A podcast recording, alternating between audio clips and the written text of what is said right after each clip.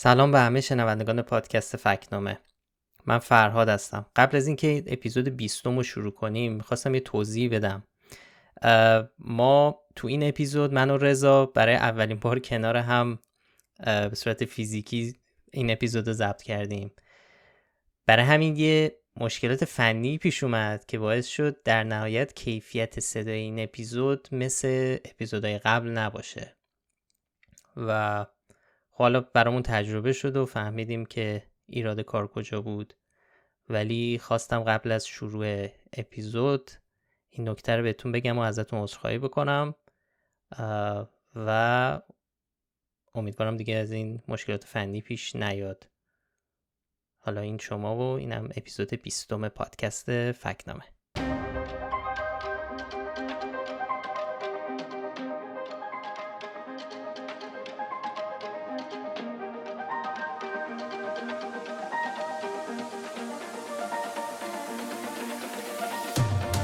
سلام و هر جایی هستید وقت بخیر. به بیستمین اپیزود پادکست هفتگی فکنامه خوش اومدید. من فراد هستم سردبیر سایت فکنامه. اینجا به همراه همکارم رضا هر هفته مروری می‌کنیم روی فعالیت ها و درستی سنجی های سایت و درباره مبارزه با اطلاعات نادرست و راه های مقابله با پخش شدنشون حرف می‌زنیم. سلام منم رضا هستم دبیر تحریریه فکنامه و این هفته هم با فرهاد مروری می‌کنیم به اتفاقاتی که این چند روز افتاد و کارهایی که کرد. خب رزام از مرخصی برگشت و هفته پیش جات خالی بود. تک و تنها خیلی سخت بود حرف زدم همه. خسته نباشیم ولی کلا که کارو شنیدم خیلی خوب بود و امیدوارم اومدم بازم که چیز نباشه. یعنی خراب نشه. نه جات خالی بود. نه اصلا یه جوری بود تنهایی حرف زدم. تو این اپیزود درباره چند تا سوژه می‌خوایم صحبت کنیم. می‌خوایم اول یکم درباره وضعیت اینترنت ماهواره استارلینک در ایران حرف بزنیم. که تو این یکی دو هفته خیلی خبرساز شده بود و خیلی سوالا دربارش مطرح شده بود. و بعدم بریم سراغ نامه ای که می‌گفتن 2500 پزشک تو دیمای گذشته منتشر کردن و در واقع حمایتی بود از ممنوعیت واردات واکسن آمریکایی و انگلیسی کرونا. آره این سوژه استارلینگ واقعا موضوع جالبی بود. حالا استرلینگ یا استارلینگ؟ استارلینگ زیاد میگن توی آره. این استرلینگ اشتباه می‌کنن. آره به حال بحثش زیاد مطرح بود توی شبکه های اجتماعی تو بعضی تلویزیون های پربینانی مثل من و تو اینها هم دربارهش صحبت شد. ادعا شده بود که توی همین حالا یا بعضا توی آینده نزدیک می‌گفتن مردم ایران می‌تونن از طریق ماهواره استارلینک وصل و اینترنت داشته باشن. خب ما به این ادعا نشان نادرست دادیم. و حالا می‌خوایم توضیح بدیم که چرا و به چه دلیل این حرف اشتباه آره قبلش بد نیست یکم اصلا بگیم استارلینک چیه ماجرا از چه قراره. ایلان ماسک که یک خب سرمایه‌گذار خیلی مشهوره و پروژه های فناوری بلند پروازانه هم داره مثل اسپیس ایکس و تسلا و اینا. چند سال پیش تصمیم گرفت وارد بازاری بشه که تقاضا توش زیاده. خب بخشهایی از کره زمین هستن که آدما توش زندگی می‌کنن ولی به دلیل اینکه بافت اصلی شهرها نیستن اینترنت شهری معمولا ندارن.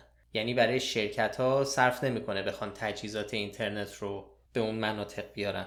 یه راه برای رسیدن اینترنت به این افراد اینه که اینترنت رو از طریق ماهواره براشون بفرستن. فقط مشکل اینه که این کار خیلی هزینه بره ایلان ماسک در واقع برای پاسخ دادن به این نیاز اومده با استفاده از امکانات ماهواره ای که تو توی اون یکی شرکتش یعنی همین اسپیس ایکس که گفتم. امکاناتی که اونجا داره یه شبکه گسترده ای از ماهواره رو به فضا بفرسته در نهایت با کمک فناوری های مختلف موفق بشه که یا شده که در واقع که یه اینترنت پرسرعت و کم هزینه تر از بقیه رو فراهم کنه.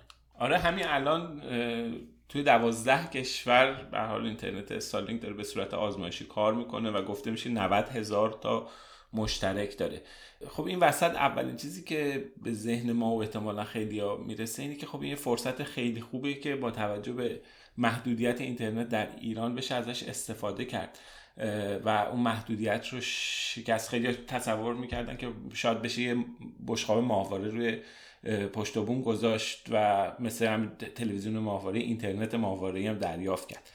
خب اینجا هم اگر می‌شد که هم گیرنده و هم فرستنده استارلینک رو تهیه بکنن و مثلا بذارنش رو پشت بون و اینها خب مثلا تصور این بود که شاید بشه از دست اینترنت سانسور شده و محدود ایران خلاص شد و به حال یه راه فراری پیدا کرد. اما خب ماجرا به این سادگی نیست. آره. موضوع پیچیده است. دقیقا چند تا مانع خیلی بزرگ این وسطه. اولیش اینه که خب فعلا این اینترنت یه جوریه که فقط به همون محدوده جغرافیایی که از قبل تعیین شده سرویس میده. یعنی مثلا تو آمریکا شما ثبت نام می‌کنید. بعد به استارلینک آدرس می‌دید. اونم تنظیم می‌کنه که اینترنت به همون گیرنده ارسال بشه و فرستنده از همونجا بفرسته. استارلینک میگه اگه شما این تجهیزات رو جابجا کنید دیگه اینترنتی دریافت نمی‌کنی یعنی مثل اینترنت سیم کارت نیست که بشه جابجاش کرد. بنابراین اصلا فعلا این قضیه استفاده تو ایران منتفیه. اینکه میگن فامیلای ما دارن تو جنوب و غرب ایران از اینترنت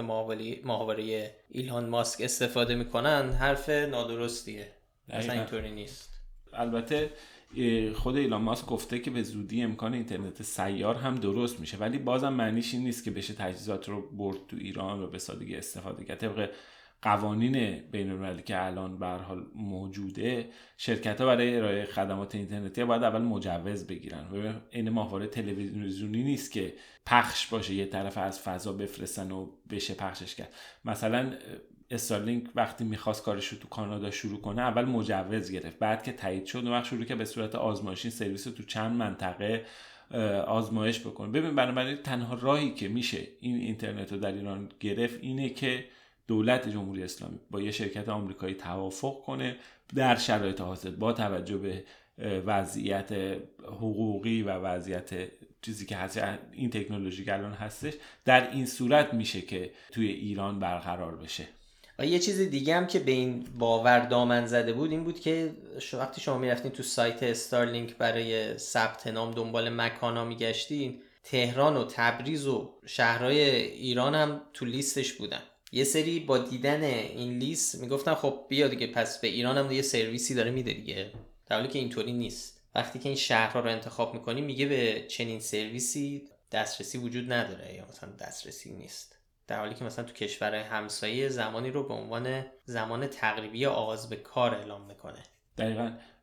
به حال با این وضعیتی که الان هست در حال حاضر که هیچی. در آینده نزدیک هم به نظر نمیسته که ممکن باشه تو ایران اینترنت ماهواره استارلینک در دسترس باشه. حالا اینکه در آینده دور چه اتفاقاتی میفته و اینها به حال خیلی اما اگر وجود داره هزاران اتفاق ممکنه بیفته به هر حال متغیرهای زیادی هست. ما نمی‌تونیم فعلا درباره اون صحبت بکنیم و بگیم که در آینده چه اتفاقی خواهد توی مطلب سایت فکنامه هم نمونهش رو گذاشتیم. اون خبر من و تو هم به نظرم خیلی موثر بود تو شکلی این شایعه. اینکه می‌گفت غرب ایران زیر پوشش اینترنت ماهواره استارلینگ قرار گرفت. خب دیدیم که این حرف چقدر نادرست و اصلا اصلا چنین چیزی نیست. آره ببین یه عکس معروفی هم وسط دست به دست شد. خیلی استفاده شد که یکی گیرنده رو نشون می‌داد. روی فرش بود و خیلی تصور کردن که این عکس مربوط به ایران ولی تا اونجایی که ما گشتیم دیدیم که نه این عکس خیلی قبلتر کار شده.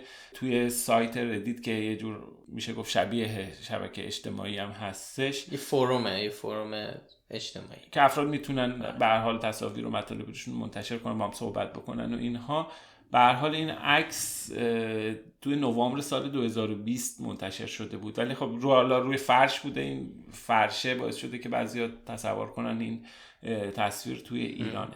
درباره اون لیست هم که گفتی بعد نیست بدونیم. مثلا میگم در مورد دوبی وقتی شما میری ثبت نام اولیه بکنی تو سایت سالینگ وقتی دوبی رو انتخاب می‌کنی یه پیامی ظاهر میشه میگه که خد... خدمات رسانی توی این منطقه از سال 2022 آغاز میشه. یعنی حتی اونجا هم بعدم تازه آغاز میشه. تاکید شده که ارائه خدمات منوط به تایید رگولاتوری اون کشوره. یا درباره عراق هم دقیقا همینطوره. این نشون میده که به هر حال حتی توی دوبی و عراق هم هنوز یعنی با اینکه زمان گفته در سال 2022 ممکن آغاز بشه باز هم این قیدی که منوط به تایید رگولاتوری اون کشوره اونجا هم وجود داره.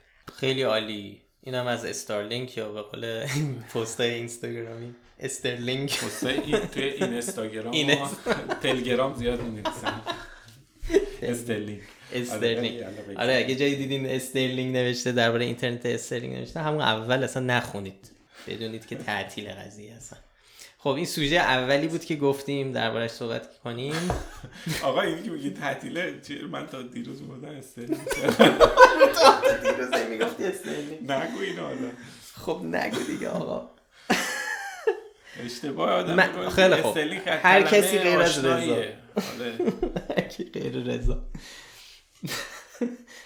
خب این هم از سوژه استارلینک. یه مقاله ما مفصل منتشر کردیم اخیرا. ما پارسال هم این موقع این موقع منظورم که پارسال دوباره بحث استارلینک داغ شده بود. ما اون موقع هم یه مقاله منتشر کردیم که در واقع همین حرفا رو زدیم. الان هم بعد یه سال همچنان همون وضعیته. ولی ما با این حال یه فکچک جدید منتشر کردیم دوباره بازبینی کردیم همه خب، اطلاعات خب امسال یه ذره حساسیت طبیعی هم هستش. حساسیت بیشتر شده نسبت به اینترنت بعد از این بحث طرح سیانت و آره،, آره. محدود شدن آره اینها برای افکار عمومی حساسه و این وسط اخبار و اطلاعات نادرستی که میاد به حال اینجوری بیشتر بهش توجه آره اصلا سر همون قضیه دوباره این موضوع داغ شد. تو سایت فکتنامه می‌تونید با همه لینک ها و منابعی که ما ازشون استفاده کردیم می‌تونید بخونید.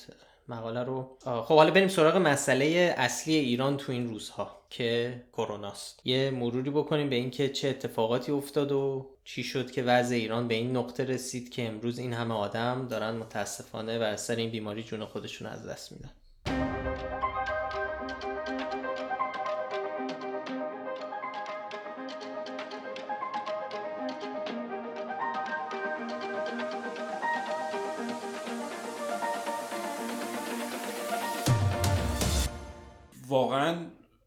تاسف داره. ما هم متاسفیم از اینکه داریم الان توی این موقعیت توی این شرایطی که وجود داره توی این اتفاقات ناراحت کننده و اخبار واقعا غم که از ایران می‌رسه در حالی که بسیاری از کشورهای دنیا اوضاع نسبتا پایداری پیدا کردن شرایط متفاوت شده. ما داریم اخباری رو از ایران میشنویم که واقعا جای تاسف داره. یعنی واقعا متاسفیم از اینکه مجبوریم درباره این موضوع صحبت بکنیم درباره این صحبت بکنیم که دارن بیش از 500 نفر در روز فعلا جانشون رو از دست میدن. چشم انداز مثبتی هم وجود نداره هنوز. بیش از 95 هزار نفر تو ایران تا الان بر اثر کرونا طبق آمار رسمی از دنیا رفتن. آمار واقعی قطعا بیش از اینه.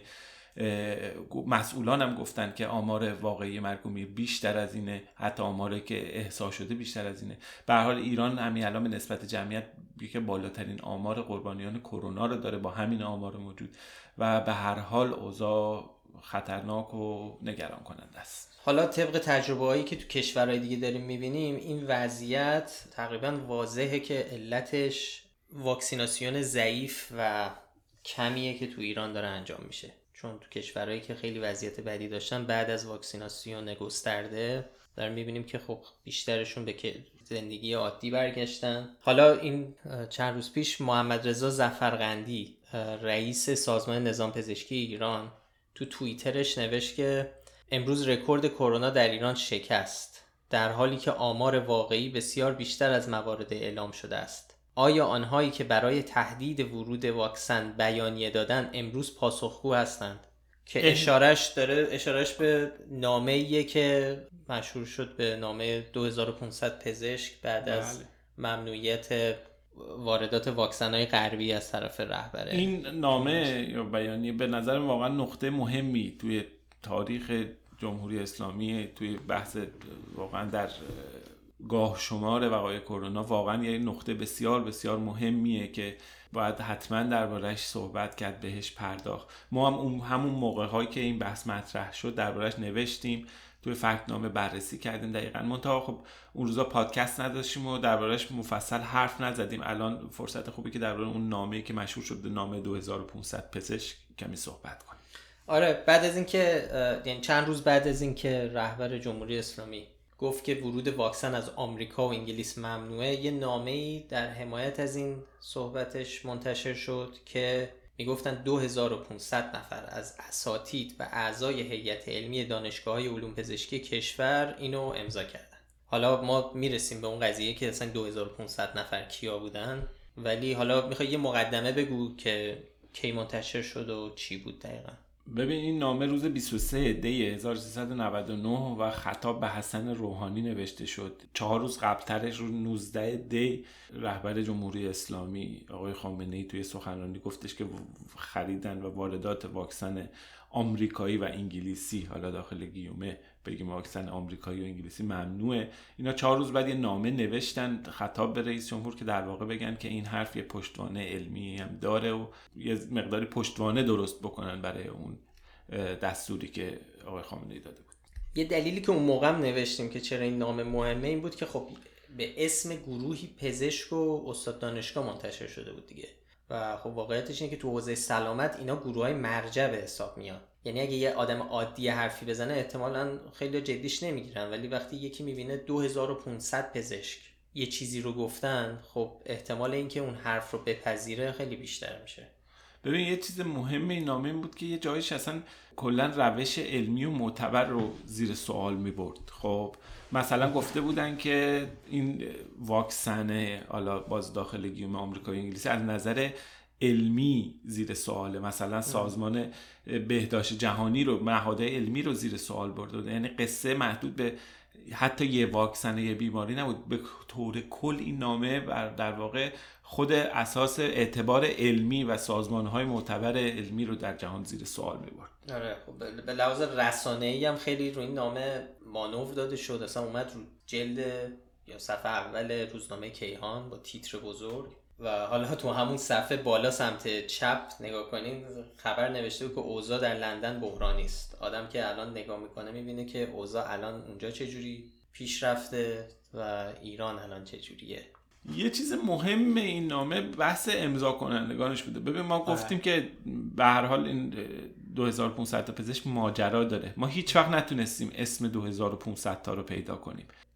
یه تعدادی اسم توی این اخباری که منتشر شد اومده بود پشت سر هم ردیف شده بود که کلی تا. آره تازه تو این 192 تا هم کلی حرف و حدیث بود. مثلا میگم لیست کرده بودن اون موقع یهو از شماره 171 پریده بودن به 182 مثلا فکر کن یه نامه نوشتن سازمان بهداشت جهانی فایزر مدرنا اینا رو همه رو زیر سوال بردن ولی خودشون نتونستن یه فهرست 192 تا اسم رو پشت سر هم بنویسن. مثلا یه سری شماره ها نبود. آره. مثلا ما حالا تو مطلبمون نوشتیم مثلا 18 34 151 نبود. حالا همونجوری گفتی از 171 میپره 182 یه چیز دیگه هم که بود یه سری اسامی دو بار تکرار میشن. مثل مثلا حسین لشکردوست عبدالعلی موسوی زاده اینا دو بار ولی در, در نهایت وقتی میشموری می‌بینی 192 هم نیست. کلا 180 اسم اون زیر نامه نوشته شد و بقیه 2500 تا تازه تازه حتی این 180 تا هم خیلی هاشون اصلا یا پزشک نبودن یا عضو هیئت علمی نبودن. مثلا زهره الهیان اصلا عضو هیئت علمی هیچ دانشگاه علوم پزشکی نیست ولی اسمش اومده به این عنوان. یکی دیگه هم به اسم علی نمکی که اصلا دکترای پزشکی نداره. یعنی اصلا اسمش توی اون دیتابیس پزشکان نیست. ولی خب نامای آشنایی تو این نامه دیده میشن دیگه که مهمه بهشون پرداخته بشه. مثلا نفر اول علیرضا مرندیه که وزیر پیشین بهداشت و رئیس فعلی فرهنگستان علوم پزشکیه. جالبه که همین شخص می آقای مرندی سال گذشته یعنی سال قبلتر سال قبلتر. یعنی دو سال قبل. جزء کسایی بود که جایزه مصطفی رو که یه جایزه علمیه. برای دستاورد علمی. این جایزه رو میده به کی؟ میده به اوگور شاهین. کیه این آدم؟ هم مدیرعامل شرکت بایونتک. حالا بگم این جایزه مصطفی که 500 هزار یوروه. هر سال به یک پژوهشگر مسلمان داده میشه که یک دستاورد علمی داشته. اون سال این آقای دکتر شاهین با, با مقاله طراحی و ارزیابی بالینی واکسنهای درمانی ضد سرطان بر پایه mRNA شرکت کرده بود. حالا ایشون گفتیم کیه که مدیر عامل بایونتک و همون شرکتیه که با همکاری فایزر موفق شدن واکسن mRNA معروف فایزر رو فایزر بایونتک برای کرونا تولید کنن. توی در واقع این نامه 2500 تا پزشک نامه مخدوش 2500 آره. تا پزشک آره چون 2500 تا نیستن. مثلا حسین روازاده تو این لیست اسمش هست الان آقای روازاده بر اساس رأی هیئت عالی انتظامی سازمان نظام پزشکی یک سال محروم شده از اشتغال به حرفه پزشکی. در, در کل کشور محکوم شده. شاید الان خب برای روازاده مشهورترین یکی از مشهورترین چهره های مدافع جریان طب اسلامی ایرانیه. اسم شماره هفت این فهرستم دکتر بهرام عیناللهیه که الان به عنوان وزیر پیشنهادی بهداشت داره معرفی میشه به مجلس توسط ابراهیم رئیسی. علیرضا زاکانی هم تو این لیست است که همین روزا داره میشه شهردار تهران.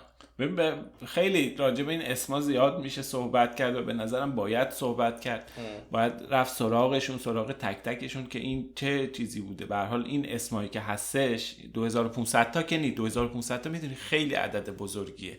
یعنی شما اگر این تعداد به نسبت کل جمعیت هلیت علمی دانشگاه علوم پزشکی حساب بکنی یعنی حیرت انگیزه. فقط در صورتی درست در میاد که از هر 6 عضو هیئت علمی کشور یه نفر پای این نامه رو امضا کرده باشه. نامه‌ای که توش ادعاهای بسیار بسیار عجیب غریب ضد علمی بدون سند اینا مطرح شده. به هر حال میگم عجیب غریب این 2500 تا خیلی دور از ذهن و بعیده که واقعیت داشته باشه. ولی همین 180 تا اسمی که به هر ردیف شده پایین نامه گذاشتن و تا الان هم که هیچ کدومشون ما ندیدیم که تکذیب کرده باشن به حال اینها هم باید پاسخگو باشن باید رفت دنبالشون دونه دونه اسما رو در آورد. به حال توی رزومه این آدم ها امضا کردن یه چنین نامه ای که یکی از مصادیق دامن زدن به تئوری توطعه و در واقع ادعای غیر علمی و پخش ادعای نادرست و خطرناک هستش توی به رزومه این افراد باید درج بشه.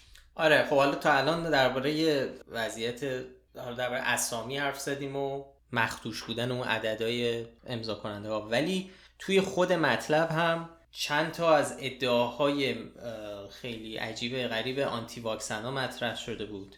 که هر کدوم رو ما همون موقع دی, پارسال فکت چک کرده بودیم. حالا یه بار دیگه اینجا مرورشون می‌کنیم. مثلا اونجا گفته شده واکسن های تایید شده کرونا در مرحله آزمایشیه. خب این ادعای نادرسته. یعنی همون موقع نادرسته. یعنی همه اینایی که ما میگیم دی سال گذشته هم نادرست بود. نه اینکه الان ما بعد این همه وقت بخوایم بگیم هفته پیشم گفتیم که هنوزم روحانی داره شبیه این ادعا رو مطرح می‌کنه. در حالی که واکسن های تایید شده مراحل کارآزمایی بالینی رو طی کردن. یا مثلا تو نامه گفته شده بود فرایند اعطای تاییدیه به واکسن فایزر ابهام داره. نه خیر هیچ ابهامی نداره.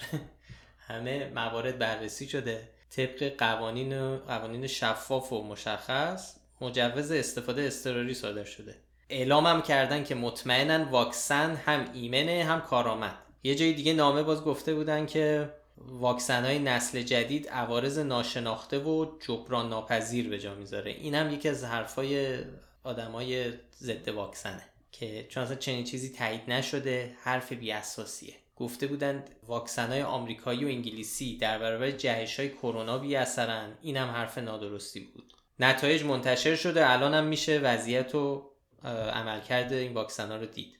یه جا دیگه گفته بودن که تجربه یک ساله نشون داده که نسخه های شفابخش داروهای غربی که تعییدی های سازمان بهداشت جهانی رو هم داشته برای سودجویی بوده. اون موقع که هیچ هنوزم هیچ نهاد معتبری اعلام نکرده که داروی کرونا رو کشف کردن. واکسن برای پیشگیریه. در کنار بقیه پیشگیری ها مثل رایت فاصله اجتماعی ماسک زدن دست شستن همه این چیزا توصیه میشه. چند تا دارو رو اخیرا تایید کردن که ممکنه به کسی که مبتلا شده کمک کنه که شرایطش بهتر بشه و در واقع مثلا جون به در ببره و یه وقت منجر به مرگ نشه. ولی داروی الان تو بازار نیست که بگن مثلا شما که کرونا الان گرفتی استفاده کن خوب میشی. کلا خب خیلی حرفای نادرستی تو این نامه زده شده بود که ما همه رو حالا مفصل بررسی کردیم که حالا می‌تونیم بهش بعد بله آقا ساعت ها میشه درباره این نامه صحبت کرد. میشه درباره بازی اون زمانی صحبت کرد که چقدر از طرف افراد مختلف رسانه ها مطالبی منتشر شد. یعنی در واقع میشه نمی‌دونم خیلی تلاش کردن که به اون حرف چون اون حرف رو یه نفری زد که بالاخره رهبر جمهوری اسلامی خیلی تلاش کردن که براش یه پشتوانه درست بکنن. یه جریان رسانه خیلی بزرگی را افتاد که بالاخره دست به دست هم دادن که واکسن به کشور نرسه. به حال ما در مقایسه با کشورهای همسایه وضعیت بسیار ناگواری داریم. حالا از وقتی که به حال دولت عوض شده و رئیسی اومده حالا یه زمزمه هایی هست دارن میگن واکسن رو هر جوری شده می‌خریم. به هر حال این بحث یه مقداری ممکنه که به هر حال شرایط تغییر کنه. قبل از اینکه بیام اینو ضبط کنیم من بالاخره خود خامنه ای سخنرانی داشت که گفتش که هر جوری شده واکسن تهیه بشه. به هر حال ممکنه که این روند تغییر بکنه ولی واقعیت اینه که طی ماهای گذشته یعنی از دی ماه 99 که این حرف زده شد یه نفر اومد تو تلویزیون گفتش که ورود واکسن بر اساس تئوری توته اومد گفت ورود واکسن آمریکایی و انگلیسی ممنوعه. تا الان بالاخره مانع پیش اومد. ایران واکسن وارد نکرد. علاوه بر اون به حال یه ابهام هایی هم سر تولید واکسن تو داخل وجود داره که اون داستان دیگه راجع به اونم میشه مفصل بعدها صحبت کرد. به هر حال این اتفاقات افتاد و هزاران ایرانی جونشون از دست دادن و به هر حال این وضعیت ناگواری که الان هست پیش اومد. ببین وقتی حرف از این می‌زنیم تاثیرات منفیه و وقتی میگیم اطلاعات نادرست و تئوری توته بعضی وقتا می‌تونه مرگ و زندگی باشه نمونهش همینه. یعنی تئوری توته یک نفر آدم که تو مقام تصمیم گیریه و در ادامهش حمایت یه سری افراد مثل این 180 نفری که به اسم به اسم 2500 همچین نامه ای رو امضا بکنن و همچین تفکری داشته باشن و اینکه یکی از همون افراد الان داره میشه وزیر بهداشت و قرار تصمیم گیری بکنه تو این سالهای آینده درباره سلامت مردم. سلامت مردم و حالا تصمیم گیری درباره سیاست های بهداشتی کشور خب این واقعا ترسناک میشه قضیه. علت اینکه اهمیت داره مبارزه با این جور حرف ها و این جور صحبت ها و ادعاها. ببین یه چیزی من حالا اضافه بکنم اینه که به هر حال اطلاعات نادرست و misinformation به هر حال ممکنه یه جایی مطرح بشه. به یه شکلی بیان آدما بیان ما هم میایم بهش می‌پردازیم میریم سراغش سعی می‌کنیم اصلاحش بکنیم درست بکنیم بگیم این غلطه. اینجا تو این یه مقوله خاص تو بحث واکسن ما با misinformation طرف نیستیم با disinformation طرفیم فرقشون چیه؟ اینو یه سریع بگیم. فرقشون اینه که به شکل سازمان یافته یک اطلاعات نادرست برای یک هدفی به حال میاد و منتشر میشه. این, این نامه این نامه مستاق دیس اینفورمیشنه مستاق اینه که بیان و برای پروموت کردن یه حرفی که واقعا هم نمی‌دونیم که برای چیه چنین حرفی رو میاد رهبر نظام سیاسی می‌زنه. بر چه اساسیه در واقع پشتوانه تئوری توتش؟ کیا این رو تزریق می‌کنن؟ این راجبه اینا هم میشه صحبت کرد که اصلا از کجا اومده؟ جریان شناسی تئوری توته کارونا به هر حال بحثیه که میشه راجبش بعدا صحبت کرد. باید روش کار تحقیقی مفصلی انجام بشه.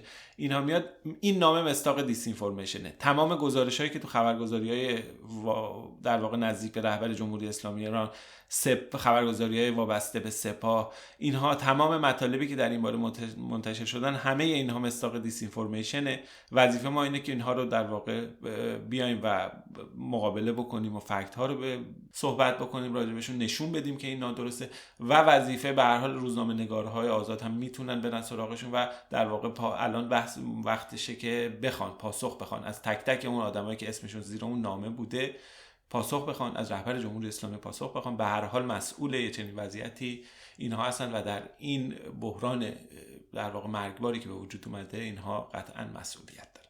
خب اینم از پادکست این هفته. خیلی ممنون که این پادکست رو میشنوید. راستی این اولین باره که منو رضا داریم رو, رو در روی هم دیگه حرف می‌زنیم. همیشه تا الان به خاطر شرایط از, راه دور. از راه دور حرف می‌زنیم. امسال میگم امسال. این اپیزود دیگه حضوری فیزیکی کنار هم بودیم.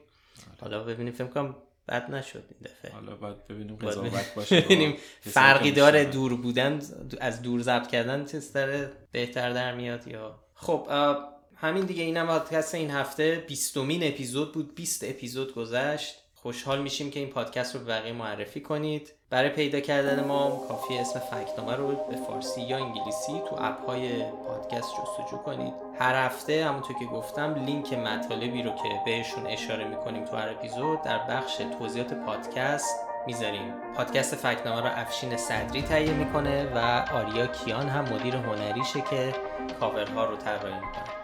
آدرس سایت ما هم هست فکنامه وقتتون بخیر و خداحافظ. مراقب خودتون باشید. خدا